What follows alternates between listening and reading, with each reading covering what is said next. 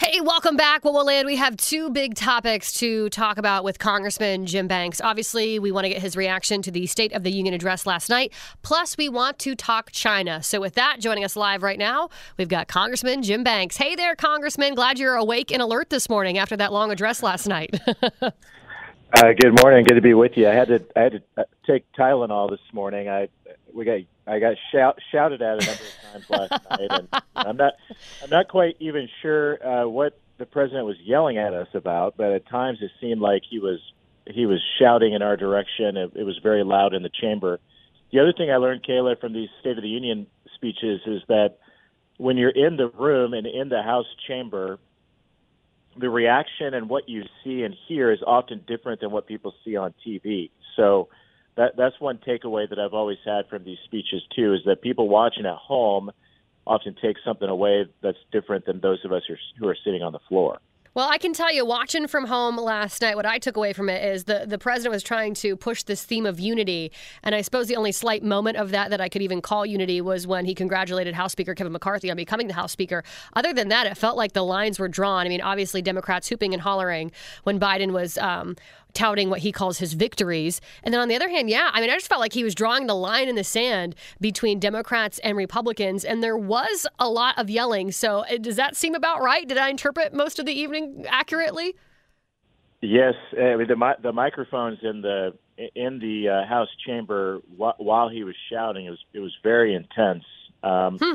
Also, on top of that, just the number of times where just uh, flat out lies by, by the president. Yes. Um, I've never seen something like that uh, before as well. I, I'm sure that when you were watching on TV, there wasn't a fact checker that was fact checking what he was saying, but you know, it, I, I, there, there, there were just so many times where I, I just blatant lies about what what Republicans stood for versus what Democrats stood for. It was it was deeply disappointing to hear those kind of of flat out blatant lies come from the mouth of a United States president. It was, and he lied so easily. I think the big moment that I thought was the most cringy, actually, of the whole night was the Social Security Medicare moment um, when the president claimed that Republicans want to wanted to slash Social Security and Medicare. And again, on my end, it, it did hear like there were a lot of boos. Uh, we heard Marjorie Taylor Greene call him a liar and shout a liar from the gallery and and it was disturbing to me uh, because then then the Republic or then uh, the president kind of backtracked and said, "Well, not all Republicans, not all of you." So it's like even he knew that he was bold faced lying about that statement.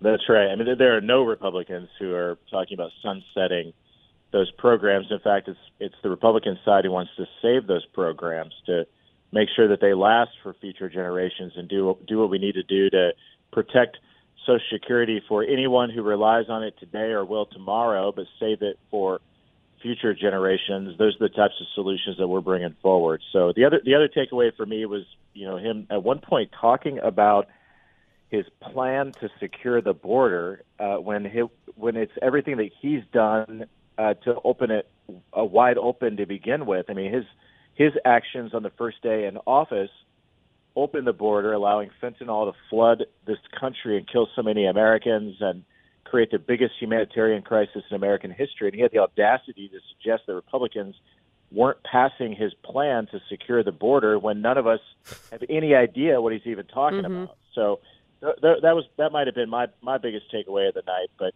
it was I think I read this morning one of the longest State of the Union speeches. It sure felt like it. Yeah. Uh, sitting on the floor, um, and I and the media, of course, is giving him high props, even though at times he was completely unintelligible, uh, the words coming out of, yep. out of his mouth. So I think back to the great State of the Union speeches from President Trump. If he would have flubbed uh, just even just one word or said one thing wrong, the media would have pounced on him. Mm-hmm and I, am not seeing a whole lot of that this morning. Yeah, no, there were a lot of inaudible sentences, not quite sure what he said. I mean, we, we get that from, I almost feel like it's become ho hum. That's pretty normal uh, when it comes to President Biden. In other news, I do want to talk about the House Armed Services Committee. Uh, you sit on that committee, and there was a hearing yesterday um, all about China. That's what members were discussing yesterday. What came from that hearing?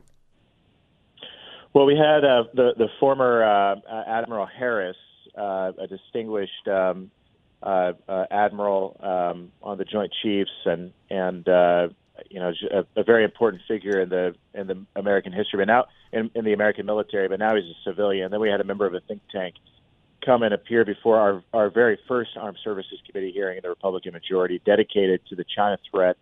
You know, and, that, and I, I asked questions about the about the balloon and whether Admiral Harris thought that the Biden administration handled the the balloon as well as they should have. I'm, I'm still baffled that all of the mixed signals and stories mm-hmm. coming out of when they spotted it and versus uh, to the point when they shot it down and and uh, why why the administration's posture was so weak on it. So we talked we talked about that a little bit. Also the how the Pentagon politicized it and said, well, there there were a few balloons that came that, that were spotted when Trump was in office too, which is a total political statement coming out of the Pentagon. And and uh, the admiral didn't you know, he didn't he didn't agree or disagree with me on that. I I suppose because he didn't want to go there. But of course, the, overall, the hearing was was important. I mean, it's important that that finally Republicans and Democrats are coming together and recognizing that China is our biggest national security threat, and this administration is is has its ha- head in the sand, isn't doing anything about it. In fact, the State of the Union speech last mm-hmm. night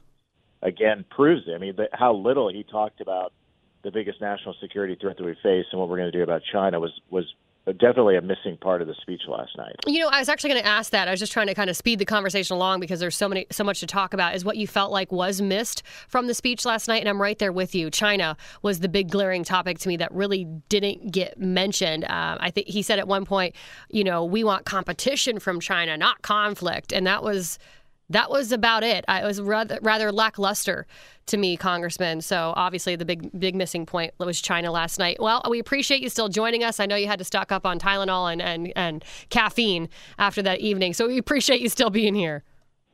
Yeah, you got it. Thank you. Have a good day. Hey, you too. That's Congressman Jim Banks joining us here on WOWO We check in with him every Wednesday at this time so we can check in on the Capitol.